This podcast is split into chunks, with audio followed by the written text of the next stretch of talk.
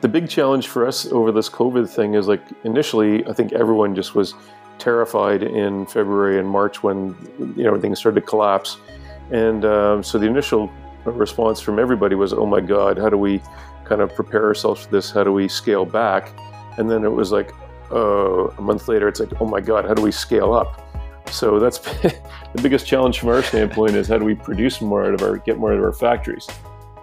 That was Phil White, co-founder of Cervelo and the newly announced 4iiii acting president, and this is his story on the Pacing Racing podcast.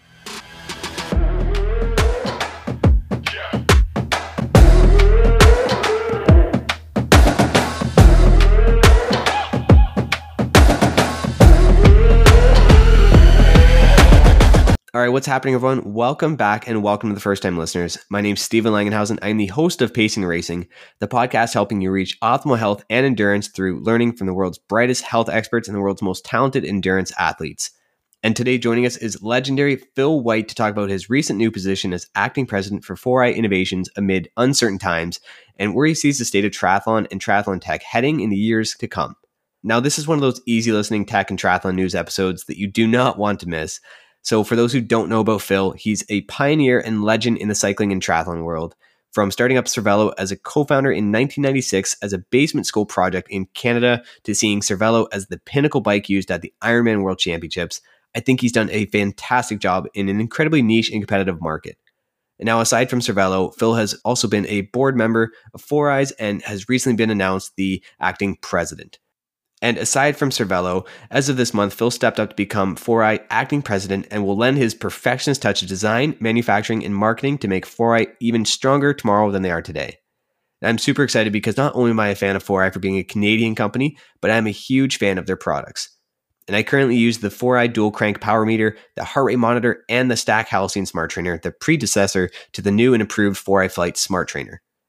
Now, it's been a while since I've spoken on tech topics here in Endurance Realm, so I thought who better to speak with than Phil White on his reasoning for joining 4iiii, his plans for the future with the company, and where he sees the future of triathlon tech heading, and ultimately, where do we see our sport heading in the years to come? Now, it's an all hands on deck discussion today as we talk about all things to do with triathlon innovation from one of the industry's brightest and forward thinking minds. So, without further ado, guys, let's get into it.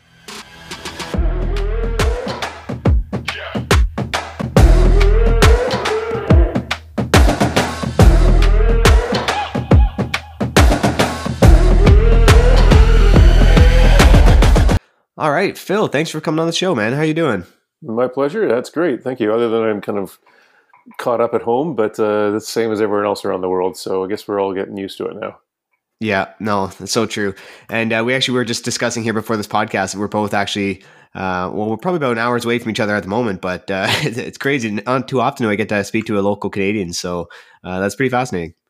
Yeah, well, I think you know, and it's funny. It's because 4iiii's is obviously a Canadian company as well, and yeah, people just don't think of Canadians typically as being, you know, world leaders. But uh, I think in cycling, uh, you know, it started off with mountain bikes. I think you know Canadians became best known and as kind of, especially on the west coast, again, uh, more focus on you know really good mountain bikes, and um, and then I think with road bikes, I think you know between us and uh, and Guru and Argon 18, it kind of grew that kind of, and all of us in that when we started at uh, Cervelo in Montreal, like those three companies, we all had our, our offices, or we were all working out of our out of our shoe, you know, our shoe boxes or our, our front rooms at that point, and we were all probably within you know a kilometer of each other. So yeah, there's a lot of stuff that's come out of Canada over the last few years. Amazing. No, it's so true. We're we're definitely happy to be having that going for us here. So that's awesome. And you know, I mean, first off, I just want to say congrats on, of course, becoming the acting president of 4iiii Innovations recently. I think you're a perfect fit for it. It's a remarkable company, as we'll talk lots about here. Uh, but before we do, I guess let's dive in just to catch everyone up the pace here about your background, just to let the listeners know who you are for the few who don't know you already. All right. Well, uh, I guess uh, Gerard Vroomen and I, we started Cervelo in Montreal in 95, 96, that area and uh, we grew that uh, company to be the largest uh, premium road bike and triathlon uh, company in the world, and sold it to Pon in 2012. Um, Gerard went on to form uh, Open Bike, and then uh, he's now, I think, the CTO at Triple T.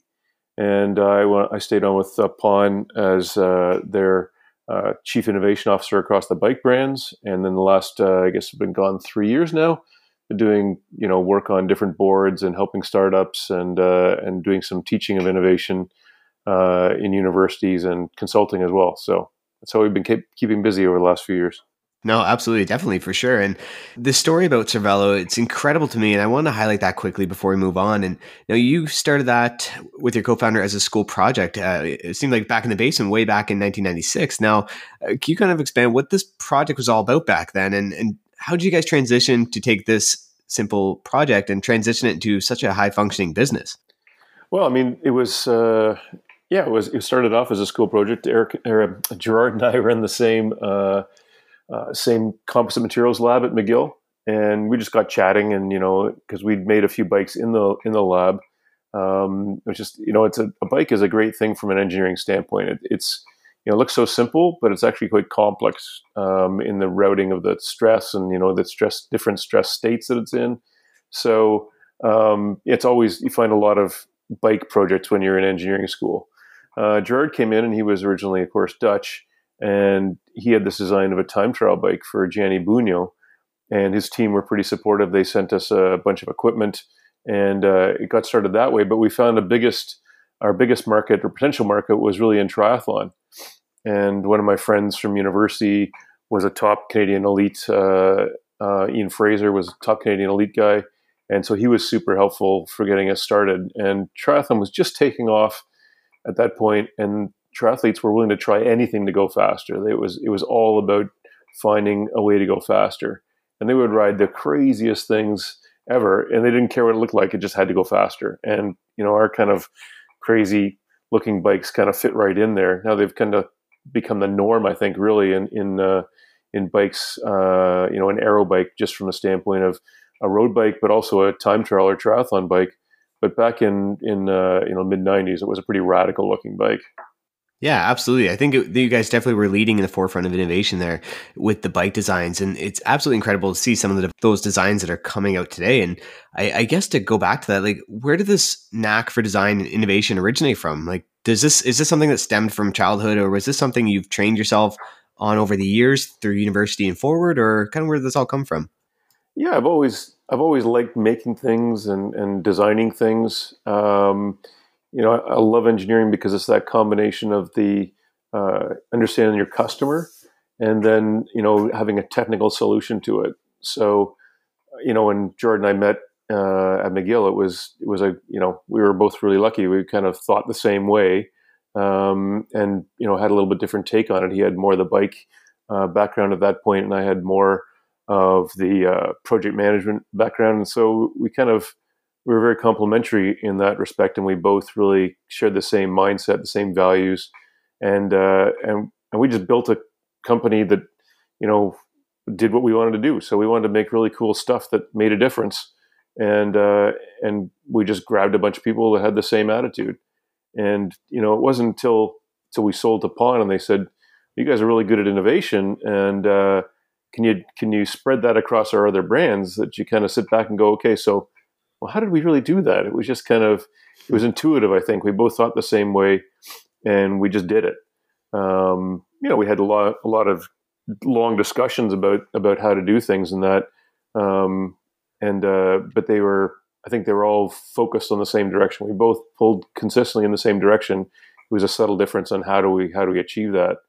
But yeah, with uh, when you kind of sit down and how do how do you package that and how do you make that uh, teachable and transportable um, to other people, you really have to learn it to a next another level, and you figure out what did what were the secret sauces that you had, and what were the things that you didn't do so well. And there were some things that we did well, and some things we didn't. And it was a matter of the nice thing with Pon was I had the t- chance to and the time to kind of sit back and figure that out. No, absolutely. It, it's so true. And when you talk about if you know those secret sauce, it's just you guys had the knack for because I mean we see consistently Cervelo has been such a dominant force down at Kona World Championships year after year. So it's it's definitely taken its course and done really well over the years. And it's just awesome to see how big that company has grown. And now, so you've sold Cervelo, and although still stayed a part of the team, you were looking for other avenues. And so, how did you stumble across 4iiii, and what made you want to become a member of their team? Uh, you've been, I think, with them since 2017, I believe, right? Well, yet we've we've had been having chats since 2017 because you know I was doing some other work when I was at Pon, and one of our things was we recognized that uh, you know electronics um, were becoming a bigger part of uh, of the whole of sport overall. Cycling uh, was lagging a bit behind everywhere else, and we said to our brand, "I said, what? Where do you see this? Where can where can electronics help you?" Um, but it, it might be it'll be different for each brand. Each brand will have a different take on how they can incorporate electronics into their into their product line and how can it make the experience better for a customer. And so we got into it from that standpoint, and um, and a lot of the things I saw were just kind of was eye opening. I was like, oh, I, I think there's a lot that we can add here. And the technology would, at that point, you know, they were talking, uh, I guess, really 2015, and that was really just starting to kind of it was becoming so cheap. Like at that point, communication was basically almost free. Um, memory chips were free. The processors were incredibly inexpensive.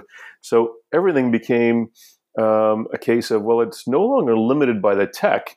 It's really limited by what's meaningful to the customer. And so it was a very, very interesting time, and it still is because now the tech is so cheap.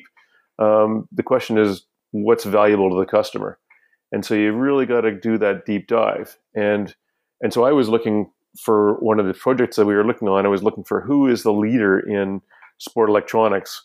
And um, and when I when I left them and I was working with some other people, it was again we were looking for someone who really got that big picture and how could make make great sport tech. And they they they kept coming up. And so I contacted them about a project. It, it didn't actually go anywhere, but we just kind of kept talking and um, I joined their board uh, last uh, February, January, February, and then almost immediately COVID hit, and um, and it, from that standpoint, what was happening was a lot of boards were being taking a more active role in different companies. You know, how can we help you guys? I mean, this could be, especially in February, March. You're thinking, was is this going to be, you know, the end of the world? And for some companies, it's really, really hard you know, we're lucky in the bike industry in that people suddenly wanted to get out and bike more. Um, and we've come out of it relatively unscathed, at least if you're, uh, you're able to have an online component uh, or service people remotely. But I mean, yeah, I started getting more involved in the in the daily operations of 4iiii because they said, "Can you help out here?" And uh, you know, other other guys on our board were helping them from an investment standpoint and a financing standpoint. So yeah, it was just kind of I think a lot of boards that uh, I'm involved in, like I guess three, and it was just all hands on deck. We were super involved, far more than you would typically see a board of directors be that. And I think people have kind of, depending on the company, some have kind of pulled back a little bit, and some have continued to be uh, more heavily involved. It really depends on the segment. But that's how I got involved uh, directly. It was like, okay, so where can the board help? you're so right. Uh, that's one thing went through my mind is what's going to happen with all these triathlon businesses, right? Like, uh, it seems, I guess you guys in particular, are being a four eye, those the smart trainers are going to become in real handy uh, if, from what it seems like, just based off how things are going. People are wanting to stay at home these days a little bit more, and now the, the weather's nicer. There's there's a lot more use for just getting outdoors and using that cycling technology. So I'm glad you guys went fairly unscathed, and I know you guys have put a lot of work into that through your board. So I think that's incredible. And uh, I guess for those who don't know, what would your responsibilities be now for 4iiii as the acting president? Well, it's kind of everything. So, I mean, the nice thing is when you bring someone in from the outside, um, they have they approach it with kind of a more general approach. It's like, okay, so let me understand your business, uh, and where can I help, or where can I have an opinion about uh, where we should be, what we should be prioritizing. So, I think that's you know, you get a free kind of audit. On the other hand, I mean, normally when you're engaged in, in you know in a senior role like this, you have the chance to sit down with your staff and um, you know discuss what they think the priorities are, where they th- see the challenges and obstacles. You can talk to your customers, um, and you can talk to your suppliers, and it's a you know you, you can form. Uh, you have a few weeks to form a plan moving ahead. Uh, in this case, it was like you just jump in and you better start swimming immediately. And, and you couldn't really meet with people physically, um, so it's a bit awkward because you know you'd like to form those those bonds with people, and, and a lot of that comes from looking at them in, in the eye and and speaking to them face to face. But that that wasn't possible, and things were going so crazy so fast that it was just jump in and see where you can help uh, immediately. So it was a baptism by fire, if you want to call it that. But yeah. I mean, I think we've uh, made some big some big improvements since uh, since I've been there. Um, but that was helped a lot by the fact that we were well positioned to start with. I mean, we had already, um, you know, getting things out of China has been a real problem for everyone and everyone with any sort of links into China. I mean, I ordered some parts from China for the house uh, in early February, and they arrived last week. So I mean, it's just crazy. But at the same time, we already had a factory in in Calgary uh, or in Cochrane, which is just outside Calgary, and we have a factory that we started two years ago in Taiwan. So we're well equipped to service, um, you know, our distributors and direct to consumer, um, you know, globally already. So, you know, we we were able to service people that already had those online stores, you know, whether it's our distributors or it's our dealers, um, and we were able to keep doing it uh, when some of our other competitors were, you know, still waiting for things to come out of China. That's so true. Yeah. And when you speak on that topic, I guess, per se, now Brown Sports down in Toronto, I was there at a demo with 4iiii and when they unveiled their 4iiii Fliiiight trainer, and it was really well received by a lot of those people and everyone was really excited they, they couldn't wait to get their hands on this product so uh, you know when you talk about the online component that that's where it comes in really handy that people were able to go get that, especially through times like this pandemic, right? And I want to talk lots about that specific product, but I guess before we do, I think it's safe to say most people know who 4iiii is, is already, but if there's a couple out there who don't know it, uh, for listeners unfamiliar with 4iiii, what's that company all about, and what could you kind of say about that company? Well, we make the world's best power, best power meters, and it's it's a sport tech company. So it's not just power meters. Like we make heart rate monitors. Uh, we we've been involved in technology for I guess the last nine years. Um, so I guess we're best known now for power meters, heart rate monitors, and uh, for the smart trainer, the, the Fliiiight smart trainer. Um, and we have a, you know, it's a, it was founded by some people that had a very strong background in tech and were also involved in the sport.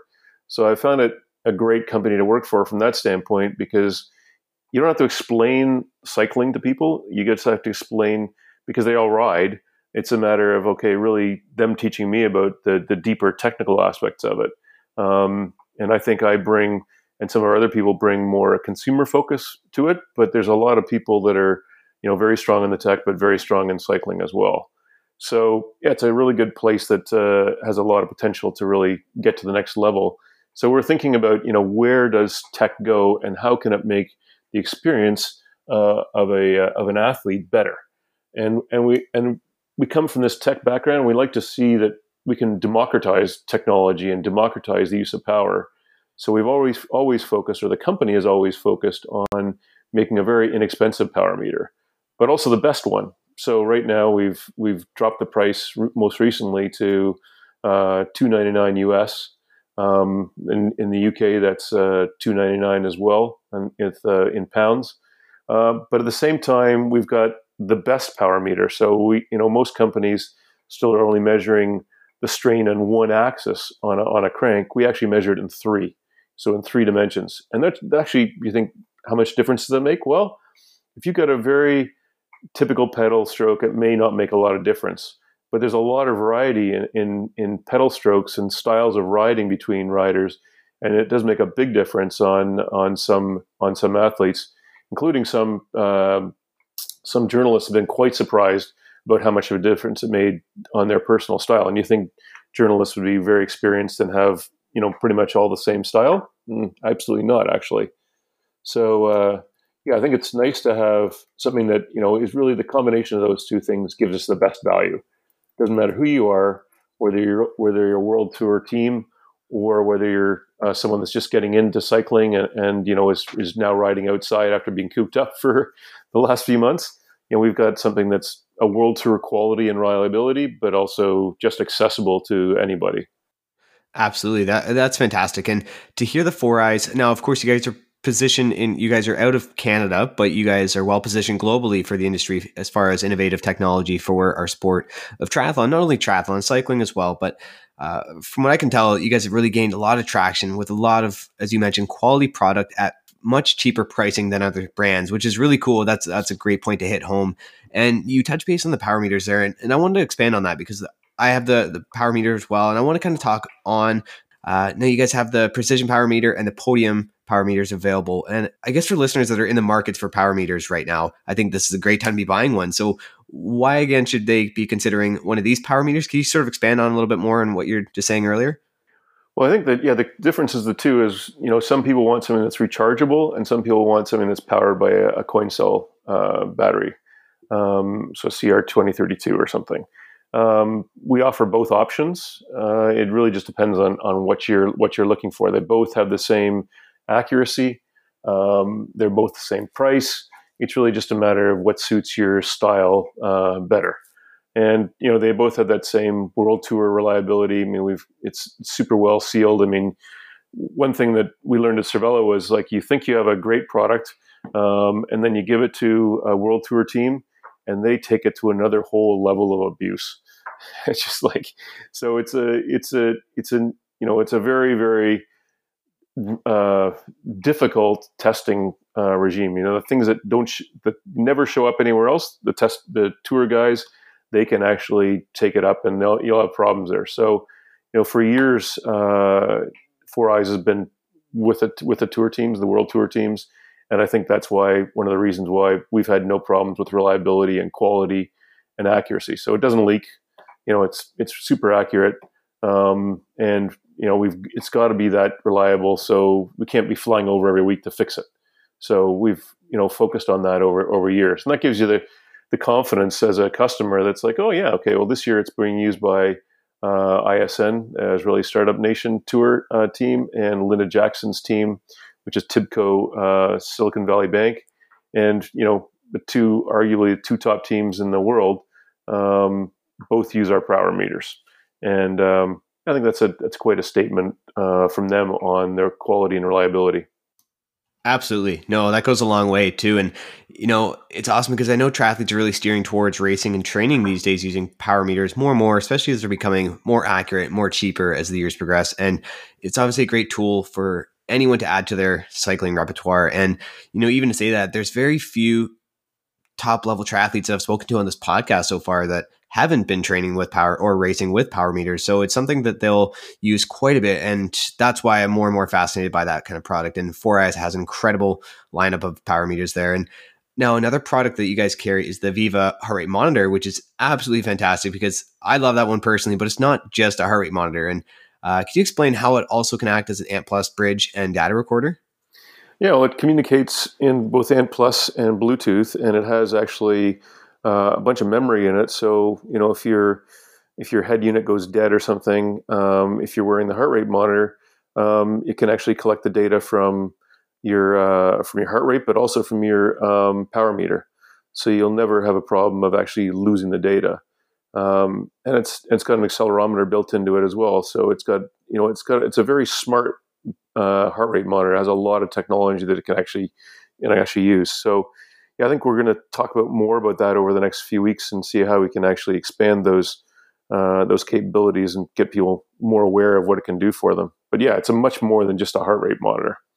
Yeah, no, absolutely. It's awesome. I mean, just as itself as a heart rate monitor, I've been an absolute fan of it. You know, it, it's comfortable on and it does what it needs to do, and it's very accurate and precise, and there's no dropouts or anything like that. So uh, that in itself is worth the purchase. But I mean, on top of it, the extra stuff you could do, I'd be very excited to see what comes out and um, what you guys can see that you guys can incorporate into it even further because it's already doing a lot and uh, very fascinated by that. And another recent hot topic around 4iiii has been their acquisition of STAC Performance, and of course their release of that subsequent 4iiii Fliiiight Smart Trainer. Which, although that's the only 4iiii product that I obviously don't own here, I, I say that I've owned the STAC Halcyon Smart Trainer and I've demoed the Fliiiight, and it is a huge disruption in the tech industry, in my opinion. Uh, I haven't seen any others like that, so that's why I'm very fascinated by it. And I guess from your angle, working along 4iiii, how did this project all come about? I'm sure it would have been complex and difficult to jump through those hurdles of creating a product like that, right? Yeah, well, it's. Um, I mean, it had a, been around for a while. The guys had uh, conceived it several years ago and had, you know, had it in the market. And uh, the involvement with 4iiii was really to kind of take it to the next level, um, and you know, have it produced in our in our factory in Alberta and and Taiwan, and get it out to a greater greater audience. So I think we've done a pretty good job of that. It's it's still getting better all the time, um, and uh, the nice thing about that is it's completely silent. Like the trainer makes no noise. Um, so your bike obviously has some noise. I mean, just the chain moving around. But I mean, I've had several friends that have acquired them because they're in a you know a small condo or in a, in a rebuilt house, and and you know one guy was saying you know everything else like the whole house would start to shake when their trainer and just the noise would be transmitted through everything. And in this case, you know the trainer itself is absolutely completely silent, makes no noise. So it makes it uh, if you're in a small house or you've got your kids at, at home or your whole family's in a condo in this sort of uh, environment now with a uh, with COVID nineteen, it's like actually you can you can ride without ha- harassing or annoying everyone else in the uh, in the in the apartment. it's so true when you say that because uh, by the time I got my STAC Halcyon Smart Trainer, was right around the time we had our first daughter as a newborn, and it was one of the saving graces because I could train while she was napping, and I wasn't worried about waking her up, and uh, so that was a big big win in my eyes, and that tech has just kind of went further with the 4iiii Fliiiight. So uh, that that's really cool. And one of the things too I noticed too about as far as portability goes, I still remember it was actually I think the same weekend, but last year um, at down at Eagleman seventy point three, the half Ironman there. I believe it was that. Anyway, one of these races here, Cody Beals took his trainer out. There was a delay in the uh, swim, so they were going to start on a bike. So he wanted to warm up, and he just brought out his trainer and just started cycling a little bit. So I don't see any other direct drive options that are able to just so easily do that, right? So those little things I think are what make a big difference when it comes to innovation. I think the team's done a really incredible job on that. Oh, mention that to Cody that uh, it was you noticed that. So yeah, it is very portable in that it's it's small and it goes away quickly. It doesn't need a power cord. So uh, yeah, it's one of the few trainers you can use, uh, smart trainers you can use like that. So we've spoken, I guess, on the current landscape of, of the 4iiii products out there now. And of course, 4iiii being an innovative company, I can only assume there's lots more coming down the chute that I'm excited and I can't wait for. But with the world how it is today with this ongoing pandemic, how does a company like 4iiii navigate through this weather while still trying to expand and grow while keeping in mind all these new changes that are kind of coming down with COVID? Well, I mean, really, uh, the big challenge for us over this COVID thing is like initially, I think everyone just was – terrified in February and March when you know everything started to collapse. And um, so the initial response from everybody was, "Oh my God, how do we kind of prepare ourselves for this? How do we scale back?" And then it was like uh, a month later, it's like, "Oh my God, how do we scale up?" So that's the biggest challenge from our standpoint is how do we produce more out of our get more out of our factories. On the positive side, I guess there are there are our own factories, so I mean, it's totally up to us. We're not, you know, tenth in line behind everybody else uh, on a factory in somewhere in China, waiting for the product to come out. We we've got it within our own within our own control. At the same time, it's like you've just got to find more people and, and get them going. And both, um, like our people have been, you know, uh, really working hard in Alberta, but in in Taiwan, we've had real trouble finding people. So, um, yeah, that's been a challenge. But I mean, if we could produce twice as much we could sell it. That's for sure. Right. Yeah. I mean, that's a good problem to have, I guess, right? yeah. It'd now, be nice if we could scale up faster, but we're doing as fast as we can. So uh, the nice thing is, like some of our competitors weren't able to do anything, whereas you know, we've still kept our distributors and uh, and our online uh, store through just 4iiii.com. Uh, we're able to supply people direct or through their dealer or you know through the distributor. So it's been going pretty well for us. Yeah, absolutely. That, that's amazing. And, you know, again, it's such a competitive and a niche market, but I think 4iiii has done a really great job of getting their foot in the door there and it proved it. I mean, you proved it once with Cervelo, and I'm excited to see this happen all over again, and especially over the years to come, and how 4iiii just continues to overtake the market. And uh, now, I guess from your experience being in this industry for, I guess, over or close to 25 years anyway now, uh, we've obviously come a long way in terms of innovation. Uh, I guess specifically, I'm thinking of triathlon, but cycling as well. Uh, from your insight on these industries, can you enlighten us on sort of what landscape might look like the next five, ten years? Like, are we really advancing a lot more now, or has this just been something steady, or where can we see us heading with new technology for our sports? Well, I think yeah, you know, we saw the, the, the sport of cycling had been kind of static. I mean, uh, when Jordan and I started Cervelo uh, in 95, 96, pretty much I think every World Tour team except one or two was on a round tube Italian steel bike. I mean, you think about it now and you go, really? That's just kind of bizarre. Um, so over the years that we grew Cervelo, we grew it from, um, you know, from kind of an oddity. It's like you're making these weird aero bikes out of you know aluminum and carbon fiber, and it's like now that's the norm. I mean, every World Tour team is on a uh, an aero carbon bike, so um, that was a huge step of innovation there. I think the next big step in innovation is really in the sports tech side. Um, it's become you know so approachable. The the cost has come down so much, um, but then you have to start thinking about okay, so how do I make it so so it's not all about tech; it's about the customer, and it's about making it simple and easy, and making a better experience for that customer. So how do you how do you do that? And I think you know from a tech side, we're well positioned to do that. And the fact that so many people, so many people within 4iiii ride, um, you know, all pretty much all the management team uh, are pretty hardcore. Uh, it's it's going to be a matter of how do we combine those two things. So I think we'll be well positioned for it. But the question is making it simple and approachable uh, instead of complex. So, and where do you where do you find that? What is what does make it better? Just because you can do it doesn't mean you should do it, uh, or that anyone's really going to buy it. So, I think there's going to be a lot of stuff coming up in the next uh, the next few years from its sport tech that'll make uh, it's going to be small and not be visible as much, but it's going to be simple and easy and uh, and much more convenient for the customer. Right. And now I'm just trying to wrap this through around my head. I'm sure maybe listeners might be thinking the same thing too. So if there is an idea in place, I'm sure if you gather enough uh, like-minded individuals uh, like 4iiii does down at you guys headquarters and you guys have these great ideas, what's the process like to take it from simply an idea to like, do you guys have a list of prototypes and you test out some prototypes or or do it in some small control group settings or like how does it how do you create a product and then get it from basically the start to get to the mass markets and feel confident about that? Well, I think yeah, it's uh, prototyping is definitely part of it, and uh, it's got to be an open, uh, you know, a very open environment that's very um, non-judgmental and just gets ideas out. So people aren't afraid to come up with a great idea, and then it's a matter of you know getting a bunch of stimulus in it. It's not just about just give me your ideas. It's like go out and constantly be searching for ideas. So look at watch your customer, watch how he's behaving. Is he doing something weird? um, or something that's a waste of waste of time, or is, what's his frustration, what's his pain point. And if you watch your customer, um, and they may not even be recognize, recognize themselves that they have this this annoyance. So it's a matter of you know watching with a, a critical eye, and then thinking yourself like, okay, so how could I make that better, or what is that experience? What's the ultimate experience? Um, so yeah, it's it's bringing together a diverse group of people and having a very open uh, innovative environment, but it's a culture of experimentation and creativity, and you've got to fo- foster that. And once you have that, that's your that's a, a, starting point for developing great ideas.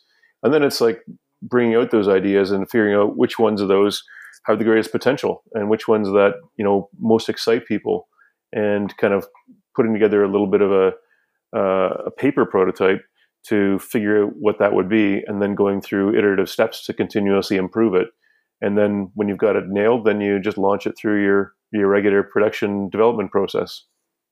Awesome. No, it really is fascinating to think about it, everything that goes into it. when we think of innovation, all we see is the final product and uh, us as consumers. But to think of everything that goes on behind the scenes to get to that final product, it's, it's truly fascinating. And it's come a long way. And I'm excited to see where it's going to head out in the next several years here. And uh, you know what? I, I, guess as we begin to wrap this chat up here, uh, do you have any big plans this year with 4iiii, or is there anything in the works right now that we're able to shed some light on that we're able to speak on yet that we haven't spoke on, or is this just a matter of you know just let's get production going to you know get everything out to our, our, our customers?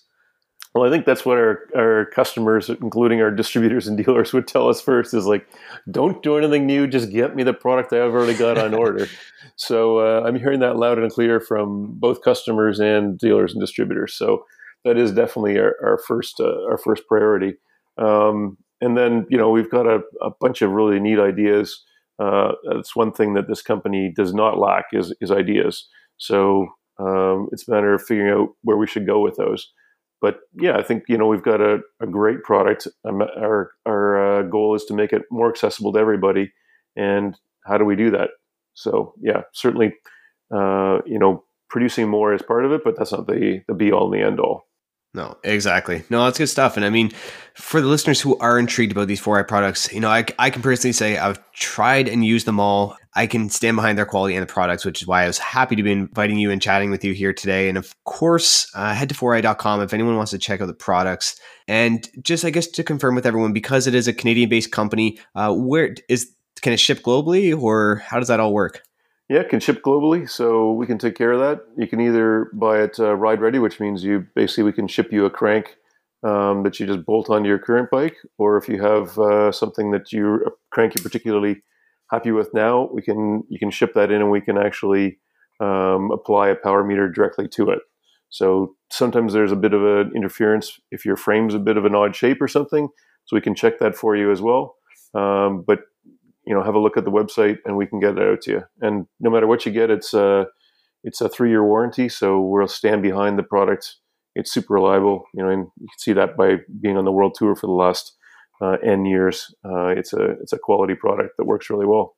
Definitely, and yeah, I, I, can stand behind that as well. I sent my crank in, and uh, it was a seamless process. You guys helped helped me to figure out that it could fit on my frame specifically, and uh, it, it worked really smooth. So I was very happy with that. And you know what? I think that's a great place to end it off here, Phil. I mean, of course, it's been super inspiring and informative chat with you today. And of course, uh, through these times, I mean, stay safe and stay healthy and all the best, man. Appreciate that. All right. My pleasure. And yes, you too. Stay healthy. Take care. Cheers. Awesome. Well, that's a wrap with Phil White. Thanks so much for listening in, guys. And if you enjoyed this episode among others, then please take a minute to open up your Apple Podcast app on your iPhone, search Pacing Racing, click subscribe, and then scroll down to the bottom and leave us a quick written review. It takes less than a minute to do, but it goes a long way in helping me out. So, to all who do that, thanks so much. It's highly appreciated. And other than that, happy training. And if you want to train with me on Zwift, then drop me a follow by searching Steven Langenhausen. Anyway, take care. Chat soon. Cheers.